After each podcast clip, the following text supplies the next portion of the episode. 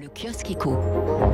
Les grands titres de la presse économique, commençons avec euh, cette bonne nouvelle hein, rapportée par le Figaro. L'épidémie recule enfin en France. Hein. Tous les indicateurs s'améliorent nettement sur tout le territoire, même si la décrue est quand même plus lente hein, que lors des deux premières vagues. Alors, dans quel état est l'économie française? On va peut-être d'abord échapper à la vague de faillite. Pour preuve, le haut niveau des intentions d'embauche, révélé mardi par le baromètre Pôle emploi.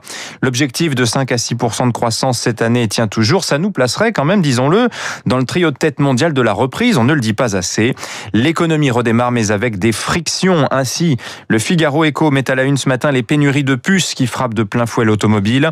On va bientôt parler aussi, nous dit ce journal, de la pénurie de minerais stratégiques indispensables à la transition énergétique. Les échos mettent à la une, eux, la montée des tensions entre l'Union européenne et la Chine.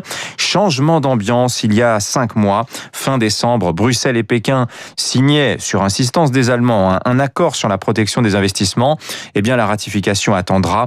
L'environnement n'est pas propice, dit aujourd'hui la Commission européenne qui présentait hier un mécanisme de contrôle des acquisitions euh, chinoises dans l'Union. C'est un des volets de la nouvelle stratégie industrielle européenne.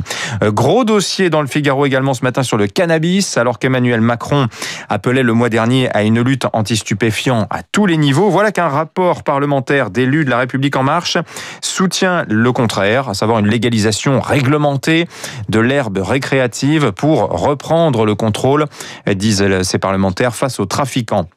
Enfin, dans quel état sera le monde dans 20 ans? C'est-à-dire dans le point, le résumé du sombre rapport de la CIA sur le monde d'après. Après chaque élection présidentielle, hein, le renseignement américain dresse une synthèse de ses projections pour les 20 prochaines années.